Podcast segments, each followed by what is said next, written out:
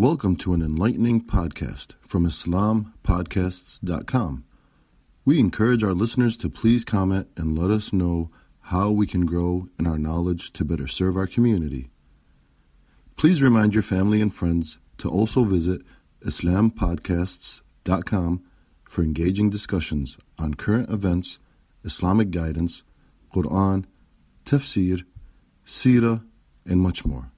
One brother lost his mother to COVID and buried her. The next day, he lost his father and buried him. Yet he was calm when faced with this huge affliction. How? Let's look at an amazing hadith which is a source of hope when we face severe tests. Assalamu alaikum wa rahmatullahi wa barakatuh. Welcome to 5 Minute Fridays where we bring you an Islamic reminder in 5 minutes or less. In a hadith of the Prophet ﷺ related by Imam Ahmad, the Prophet said to us, The most severely afflicted and tested person will be brought on the day of judgment, and he will enter paradise, Jannah. And he will be asked about the afflictions he faced in the world, in the dunya.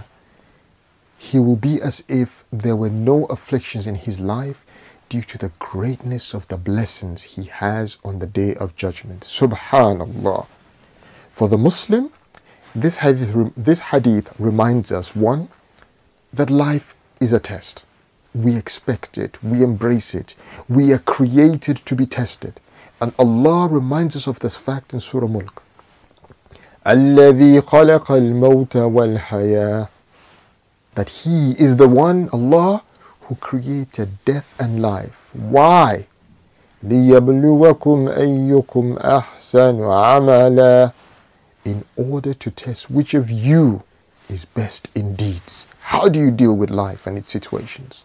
So, unlike non-Muslims, when we are afflicted with serious illness, death of our loved ones, or loss of property in a fire, earthquake, or war, we don't say, This is not fair.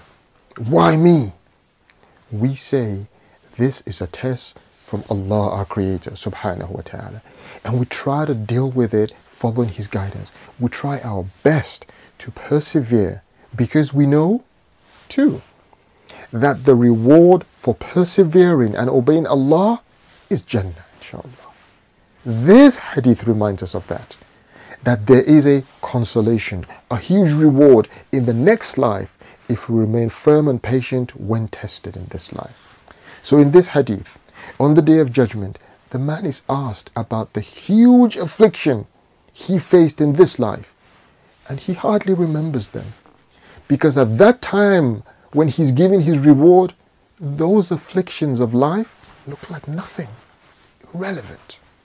So, when faced with life's test, we have to turn to Allah subhanahu wa ta'ala and seek His help in overcoming grief, oppression, in overcoming tyrants ruling over us, in overcoming loss of property, or whatever other test facing us. Remember this hadith and the good news it gives for remaining steadfast. Remember that any affliction we face will end. Remember the next life is the real life, and that in Allah's Jannah there are no afflictions, no troubles, no aches. So that is what we need to aim for. So stay strong, be positive, be hopeful of Allah's help and reward. A strong understanding of hadith like this enabled the man to stay calm after losing his father or mother in two days.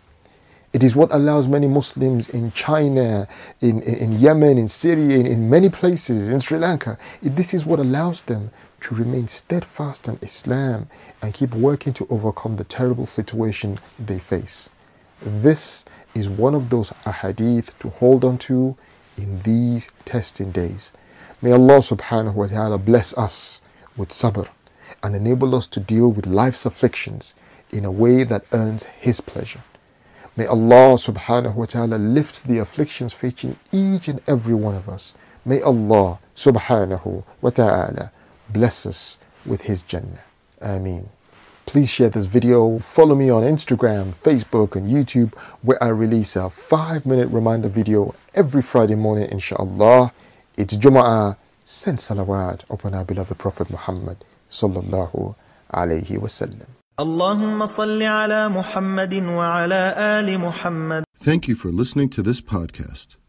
Podcasts on current events, Islamic guidance, Quran tafsir, and seerah are available at islampodcasts.com as well as on iTunes. Rate, review, and comment and let us know how we can grow in our knowledge to better serve our community. Please subscribe. Share and tell a friend about islampodcasts.com.